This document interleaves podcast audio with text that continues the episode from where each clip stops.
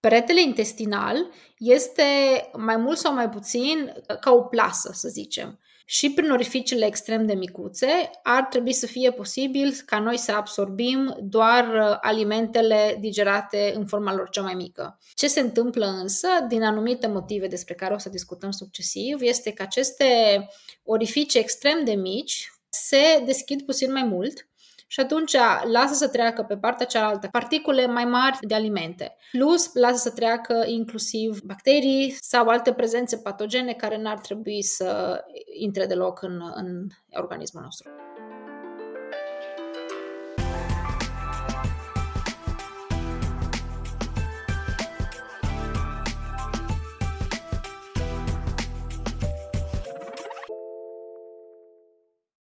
Bună ziua și bine v-am găsit la un nou episod al podcastului Health Bites. Astăzi vrem să discutăm mai pe larg despre permeabilitatea intestinală crescută sau leaky gut. Uh, pentru asta o avem ca invitată pe Maria Plăiaș. Pentru cei care nu ați mai văzut-o în alte episoade ale acestui podcast, Maria Plăiaș este terapeut care practică medicina funcțională și are o extinsă experiență cu pacienții cu boli cronice sau autoimune, pacienți care foarte frecvent suferă și de acest leaky gut. Bine ai venit, Maria, mulțumesc că ai dat curs invitației mele. Bună, Anca, bine te-am găsit și mă bucur că astăzi discutăm despre un topic așa de interesant cum e permeabilitatea intestinală. Bun, hai să luăm cu începutul. Ce înseamnă leaky gut?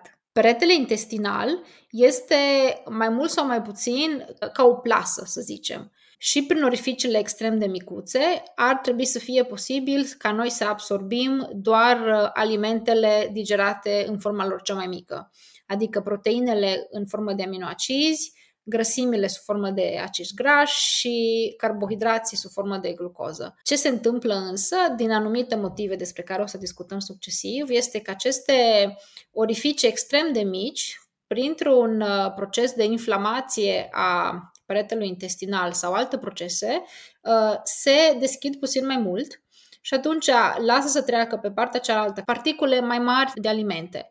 Deci structuri proteice mai mari, carbohidrați nedigerați complet, uh, grăsimi probabil nedigerate complet, plus lasă să treacă inclusiv uh, eventual bacterii sau alte prezențe patogene care n-ar trebui să intre deloc în, în organismul nostru. Uh, la fel cum pielea ne protejează de intemperii, așa și această, acest țesut epitelial de la nivelul intestinului uh, subțire ne protejează de lumea din afară. Permeabilitatea este de două tipuri. Putem vorbi de permeabilitate paracelulară, care e mai ușor de reparat, dar când sunt probleme foarte serioase, vorbim și de permeabilitate transcelulară. Practic, um, se distrug celulele la un nivel mult mai um, grav și atunci rezultatele cu pacienți care au aceste probleme sunt probabil mai puțin spectaculoase. Am înțeles. Deci, practic, există două feluri prin care permeabilitatea intestinală este crescută.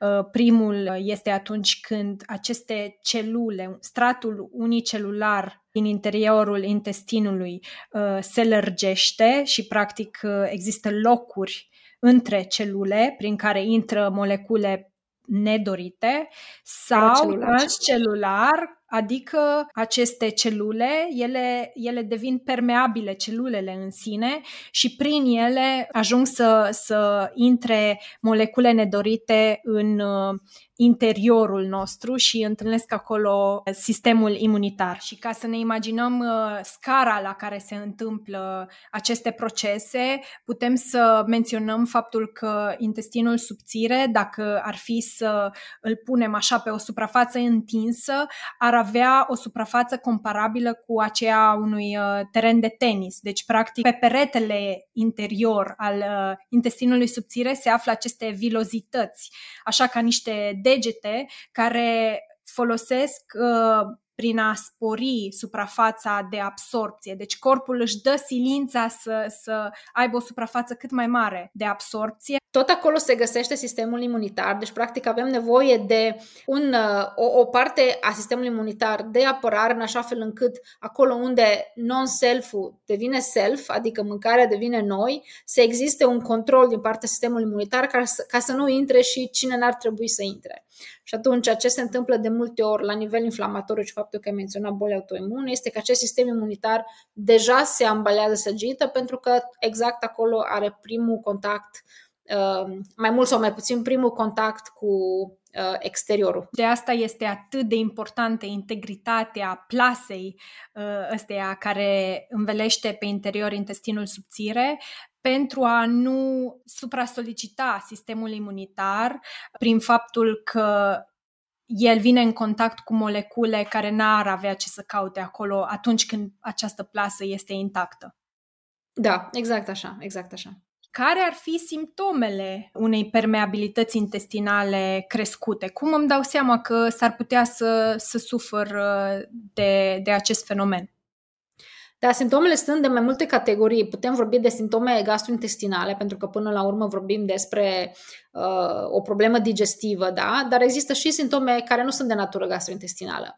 Uh, printre cele de natură gastrointestinală am putea vorbi și se vede ceva foarte comun. Foarte multe persoane reacționează la anumite alimente și cu cât este această permeabilitate intestinală mai pronunțată sau pe o perioadă mai lungă, cu atât uh, reactivitatea la alimente devine tot mai frecventă. Nu neapărat pentru că uh, alimentul în sine uh, constituie o problemă, deși și asta poate fi, dar și, și pentru că se poate întâmpla să, ca sistemul imunitar să fie super activat acolo la peretele intestinal și atunci să înceapă să reacționeze la tot mai multe alimente.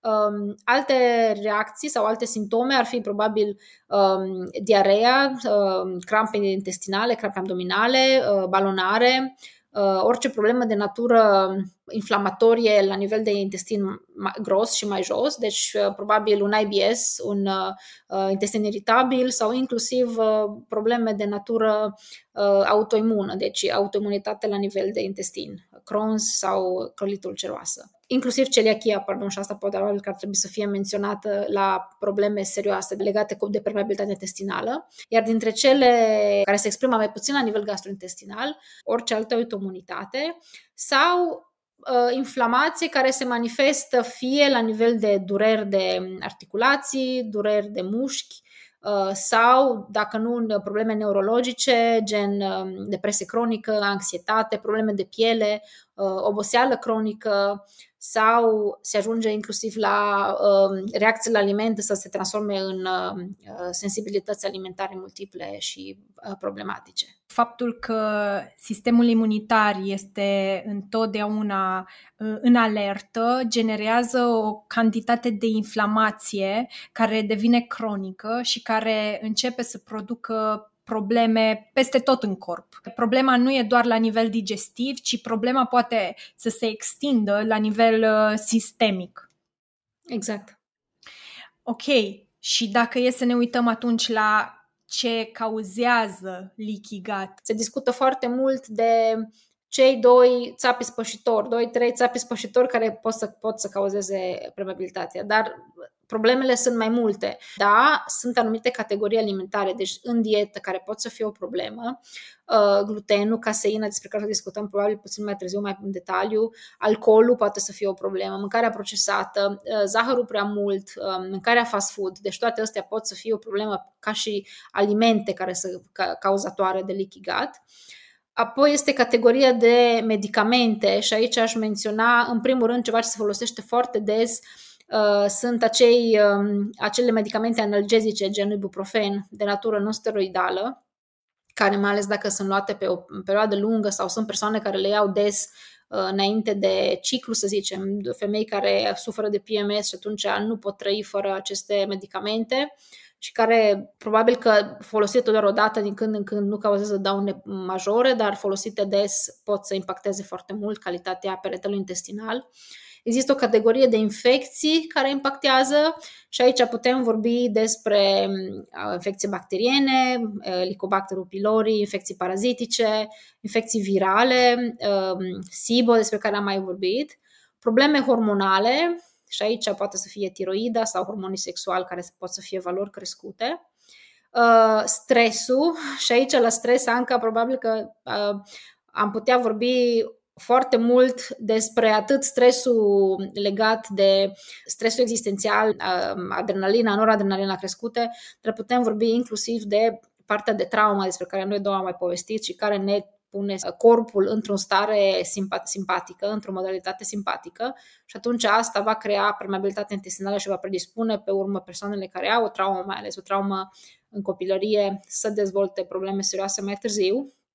Și uh, alte două, ultime două cauze despre care cred că am put- ar trebui menționat, una foarte importantă și foarte comună sunt problemele metabolice, de câte ori avem probleme legate de dezechilibru glicemic, unde există insulină crescută și unde există proteine glicate, deci unde există un nivel de disglicemie mult prea crescut, asta duce la permeabilitate intestinală și inclusiv probleme neurologice. Dacă avem probleme, uh, o traumă craniană sau neurodegenerare sau um, un infart sau orice, orice legat de funcționalitatea uh, creierului, dacă creierul nu funcționează cum trebuie, asta poate să impacteze mai jos uh, permeabilitatea intestinului. Creierul este mult mai conectat cu digestia și cu intestinele decât uh, se știe așa în uh, popor. Aș vrea, știu că ai menționat foarte multe cauze și putem da. să explorăm multe, multe direcții, însă aș vrea să ne oprim puțin la Uh, sensibilitatea la gluten și la cazeină, care este proteina din lapte, atenție, deci nu lactoză, ci cazeină. Um, eu am o experiență personală legate, legată de aceste două sensibilități. În 2015, dacă mi-aduc bine aminte, am renunțat uh, la gluten pentru prima dată în viață și am renunțat mai mult ca un experiment. Uh, nu am boală celiacă, deci nu am intoleranță la gluten. Iar după ce am renunțat la, la gluten, pentru în primele luni am uh, pierdut 13 kg fără să mă înfometez sau fără să-mi propun să pierd în greutate. Am avut extrem de multe alte beneficii uh, în, în felul în care mă simțeam și mi-am pus atunci întrebarea, ok, de ce până în momentul de față corpul meu nu mi-a dat niciun semnal că ar avea probleme cu, cu glutenul. Adică am mâncat gluten zeci de ani, apoi într-o zi am decis că vreau să experimentez și să mă opresc și de acolo cumva m-am simțit înzecit mai bine, iar acum am reîncercat să, să, să mănânc gluten și corpul meu reacționează foarte violent. Uh, de ce, de ce avem uh, aceste reacții sau lipsa lor uh, atunci când vine vorba de sensibilități alimentare. Atenție, nu intoleranțe sau nu alergii. Intoleranțe egal alergii, sensibilități sunt ceva diferit de alergii sau de intoleranțe. Da, reacția sistemului imunitar este diferită și în ceea ce privește sensibilitățile poate să apară până la 70 de ore mai târziu.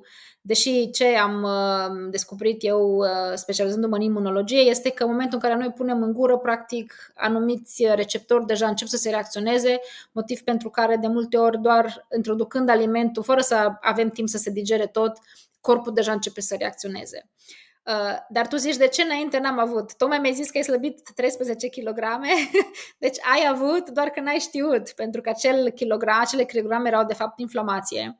Uh, de multe ori, faptul că noi introducem uh, ceva ce nu ne face, nu ne cauzează o reacție foarte puternică, ne este foarte greu să ne dăm seama dacă acel aliment sau categorie alimentară e problematic până nu le eliminăm.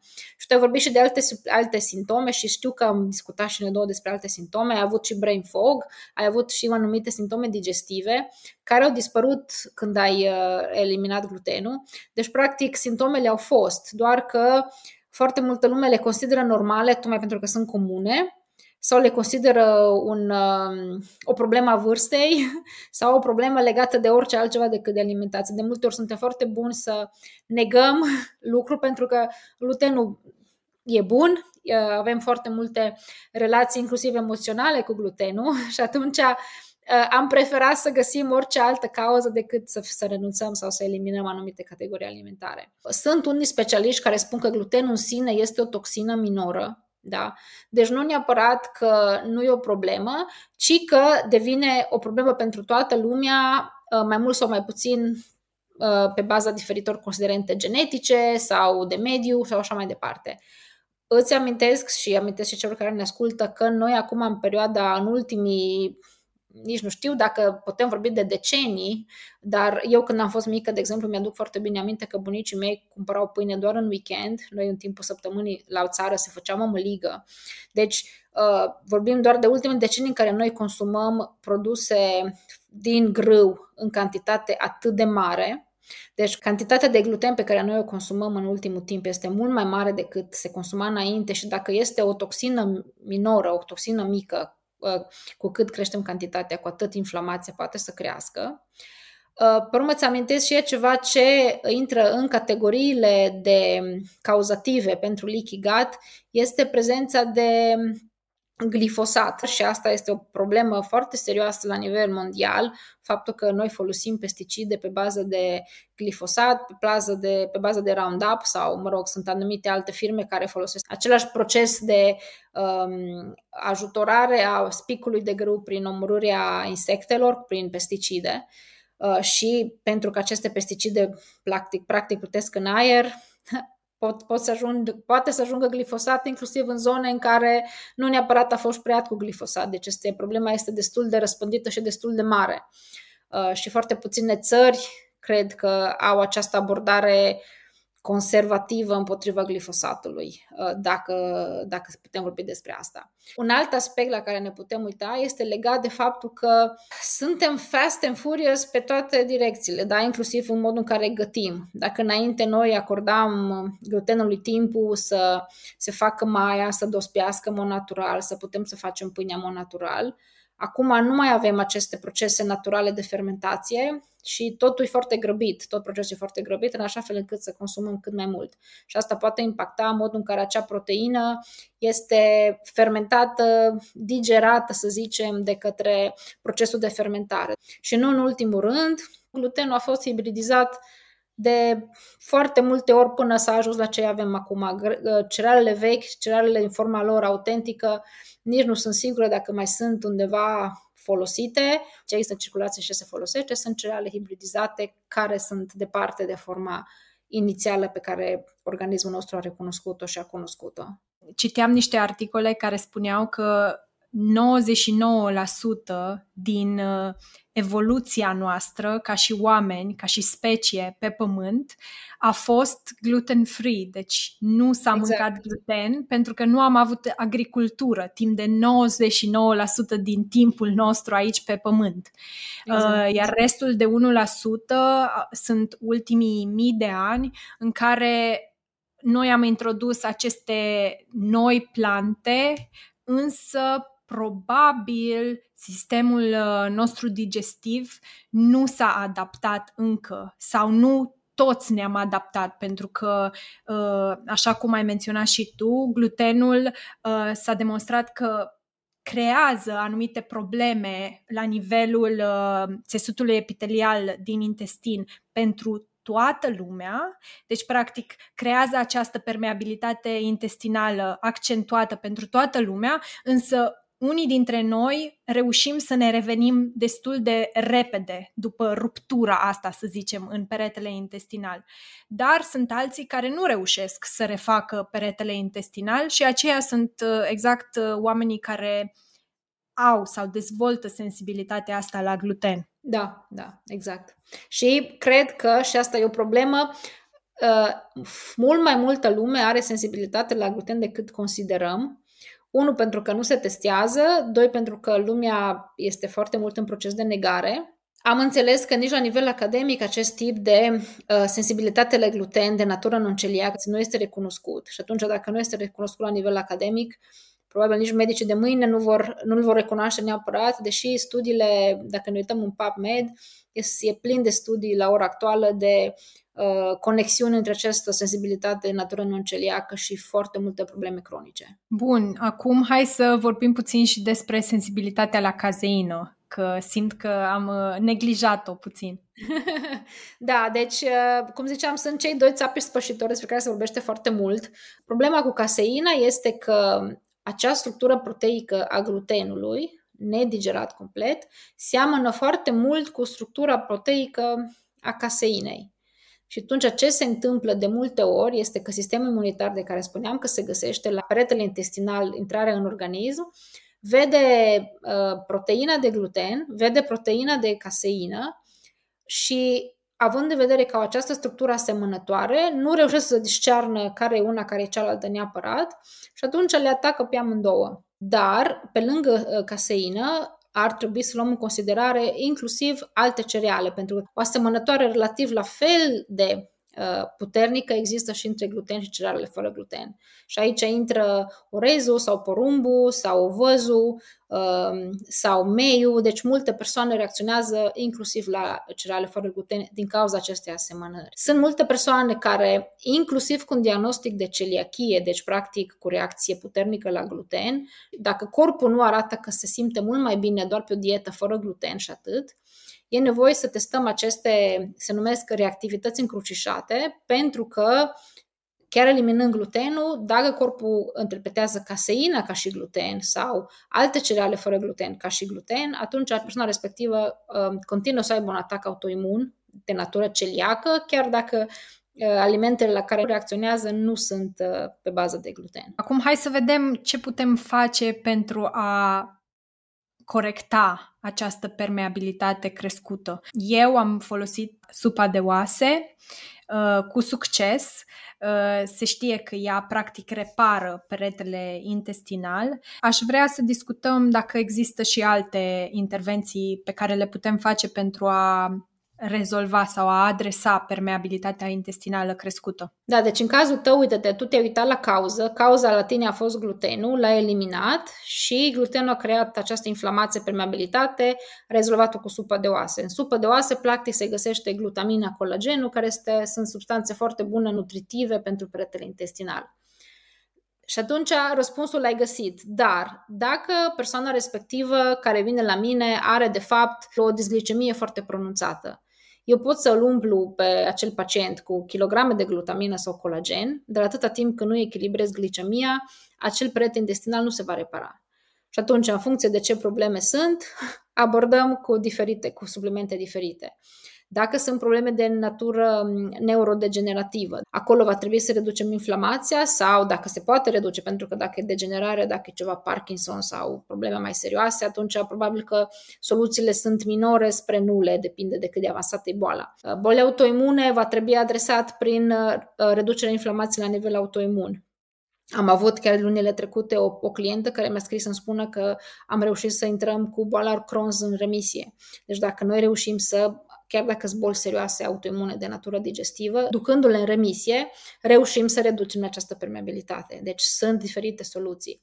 Dacă e, de exemplu, uh, reacție sau uh, o consecință a unui folosiri foarte frecvente de uh, analgezice, de ibuprofen, de paracetamol, Soluția cu siguranță este să vedem ce putem face, cu ce putem substitui acel paracetamol pentru că lumea îl folosește pentru care are nevoie dacă sunt dezechilibre hormonale, să lucrăm pe dezechilibre hormonale. Dacă e legat de stres, să lucrăm pe stres. Dacă e legat de, uh, nu știu, uh, prea multe prostaglandine, mă gândesc la PMS, să echilibrăm cu omega-3 sau cu zinc sau cu magneziu. Este un supliment care se numește PEA, care are un rol analgezic și este foarte bun pentru PMS și se folosește în context de PMS. Lactoferina se poate folosi în context de, de PMS plus uh, analgezice. Ce se întâmplă în uh, extrema cealaltă, ce se întâmplă dacă știu că am lichigat, însă aleg să nu fac nimic legat de asta. Uh, rămâne în același stadiu sau se agravează, se ajunge într-un stadiu mai rău? Care e evoluția unui lichigat lăsat de izbeliște? Deci, practic, noi avem o intrare în sistem, în organismul nostru prin, uh, prin peretele intestinal la nivel de intestin subțire. Dacă noi avem o casă pe care vrem să o păstrăm frumoasă și uh, ordonată și lăsăm ușa deschisă să intre cine vrea și să bată vântul, ce se va întâmpla cu casa aia? Depinde cine intră și cât de tare bate vântul. Depinde ce probleme sunt, dar ce se întâmplă este că cronicitatea la orice problemă pe care o avem se cronicizează și mai mult și bolile pe care le avem tind să se înrăutățească sau dacă nu avem boli să ajungem la un diagnostic. Deci nu e o idee bună să știm că avem permeabilitate și să o tratăm ca și ceva ce poate fi ignorat. Da, deci practic este ca și un uh, incendiu. Ai vrea să ajungi la sursa lui și să stingi acolo și nu să spui, a, ok, lasă că nu arde așa de tare, mai stau puțin. Incendiul acela se va extinde și va face ravagii în tot sistemul uh, corpului. Exact. Ok, aș vrea să explorăm puțin și ce se întâmplă la efort fizic intens Uh, când vine vorba de bariera aceasta intestinală. Este foarte important să știm dacă sportul de înduranță impactează cumva pretele intestinal și cine face sport de înduranță, cine face sport și în mod intensiv, probabil că știți că încep să apară anumite probleme digestive, probabil balonări, mucus în scaun și așa mai departe. Uh, Teoretic este doar ceva tranzitoriu cât durează sportul, dar dacă sportul este foarte frecvent, tocmai pentru că este de înduranță, asta poate să impacteze la un moment dat sănătatea. Ce spun studiile este că dacă facem pe ședință mai mult de două ore și consumăm uh, peste 60% din uh, VO2 max, asta duce clar la permeabilitate intestinală.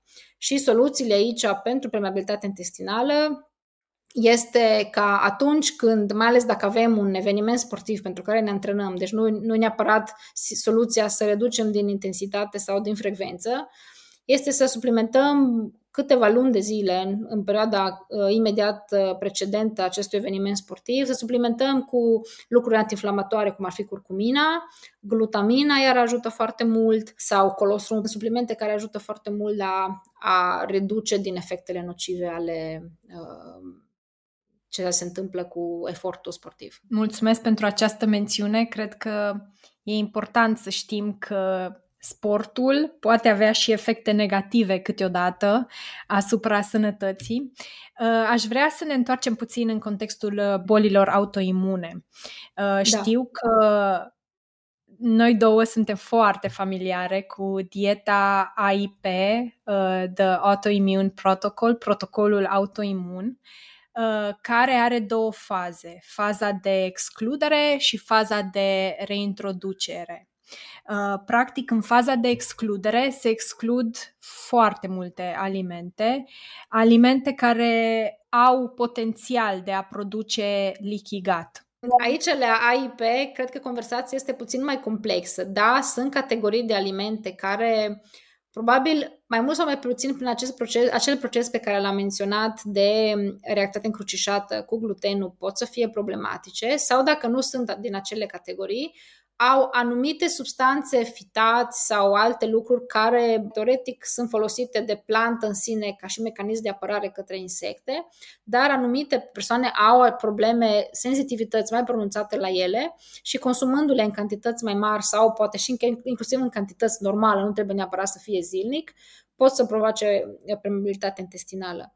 Ce însă am observat, AIP-ul, da, poate fi foarte bun pentru că AIP, practic, cu siguranță îți elimină multe din alimentele la care reacționezi, dar poate elimina categorii la care tu nu reacționezi și care ar putea să fie foarte nutritive pentru tine, sau poate să nu elimine alimente la care tu reacționezi și care sunt AIP-friendly. Și de multe ori, cu persoanele la care am reușit să fac testul de autoimunitate și alimente, uh, sunt persoane care reacționează la carne de pui, care reacționează la somon, care reacționează la uh, dovlecei sau la avocado, care sunt toate alimente care teoretic ar fi bune pentru AIP.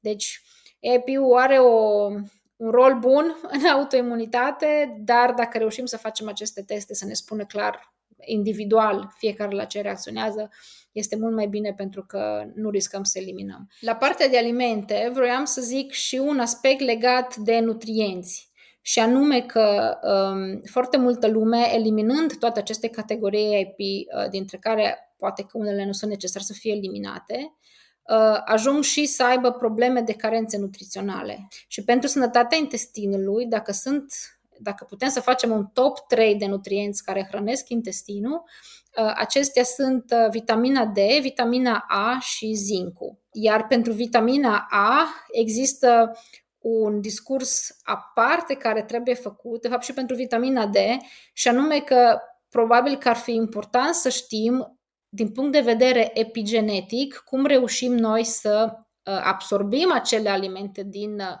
mâncare sau din soare, în cazul vitaminei D, pentru că dacă uh, corpul nostru nu are capacitatea să absoarbă vitamina uh, D din soare și respectiv să transformă beta-carotenul retinol pentru vitamina A, chiar dacă noi impactăm de diferite uh, unghiuri uh, peretele intestinal, neștiind cât absorbe corpul nostru, nu știm și dacă ceea ce folosim este destul sau e nevoie să fim puțin mai agresivi în, în abordare. Nu toată lumea este capabilă, din punct de vedere genetic, să transforme vitamina A și D în forma disponibilă pentru corp, pe care corpul poate să o folosească. Vreau să, să punctez aici încă un lucru și anume acela că protocolul autoimun, dieta AIP, funcționează în foarte multe dintre cazuri, foarte multe persoane observă beneficii atunci când exclud pentru o anumită perioadă de timp uh, alimente și aceste beneficii subliniază faptul că, da, peretele intestinal poate fi refăcut dacă îi dai o, o perioadă de respiro și nu îl mai agresezi din toate punctele prin, uh, prin uh, ceea ce mănânci. Ok, acestea fiind spuse, aș vrea să încheiem cu o întrebare mai pragmatică și anume cum putem să testăm dacă avem o permeabilitate intestinală crescută. Aici este mai complex pentru că niciun test nu este 100% relevant. Uh, știu că se testează zonulina, asta a discutat despre zonulină foarte mult în ultimul deceniu, dacă nu mai mult. Um, și uh, avem posibilitatea să o testăm atât din ser cât și din scaun. Uh, dar ceea ce spun ultimele studii este că zonulina din ser Um, nu este foarte exactă, tocmai pentru că noi o secretăm în ser din diferite organe, nu neapărat din intestin. Iar cea din scaun poate că e destul de precisă, dar de multe ori se spune că zonulina e crescută în faza inițială a acestei permeabilități intestinale. Deci este posibil să ne dea rezultate de false, false negative. Avem însă diferiți marcări, eventual marcări, inflama, marcări inflamatorii, pe care putem să-i testăm. Se poate testa secretorii IgA, deci IgA secretoriu, tot la nivel de scaun, uh, sau, dacă nu, putem testa inclusiv, și asta e un aspect pe care încă nu l-am menționat deloc, um, atunci când avem disbioză, uh, disbioza practic sunt aceste bacterii oportunistice patogene, care dacă există permeabilitate intestinală, mai ales dacă vorbim de bacterii uh, care sunt gram negative, adică au um, un biofilm cu care se înconjoară și au ceea ce se numește LPS, lipopolisacaride, care în context de permeabilitate intestinală intră în, uh, în organism și creează toxine. Și noi putem testa această prezență de LPS, deci putem testa, testa lipopolisacaridele. Și într-un fel sau altul ne putem da seama dacă există această uh, IgA secretorie la nivel de scaun valori mici deci, practic, ne spune că sistemul imunitar nu reușește să țină pasul sau dacă sunt aceste lipopolisacaride uh, în sistem.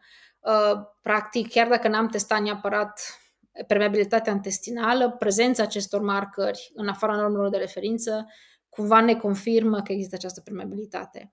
Și ce spun studiile este că în persoanele care au acest tip de diagnostice, autoimunitate sau probleme de ficat sau probleme de disglicemie, um, deci toate, toate bolile care au um, potențialul de a, fi, de a avea permeabilitate intestinală, cam o persoană din trei și are permeabilitate intestinală. Deci nu toate persoanele au, dar o treime, o treime au. Am înțeles. Mulțumesc, Maria, apreciez timpul acordat, mulțumesc că ai adus din nou informații prețioase ascultătorilor sau urmăritorilor noștri și sper să ne revedem curând într-un nou episod.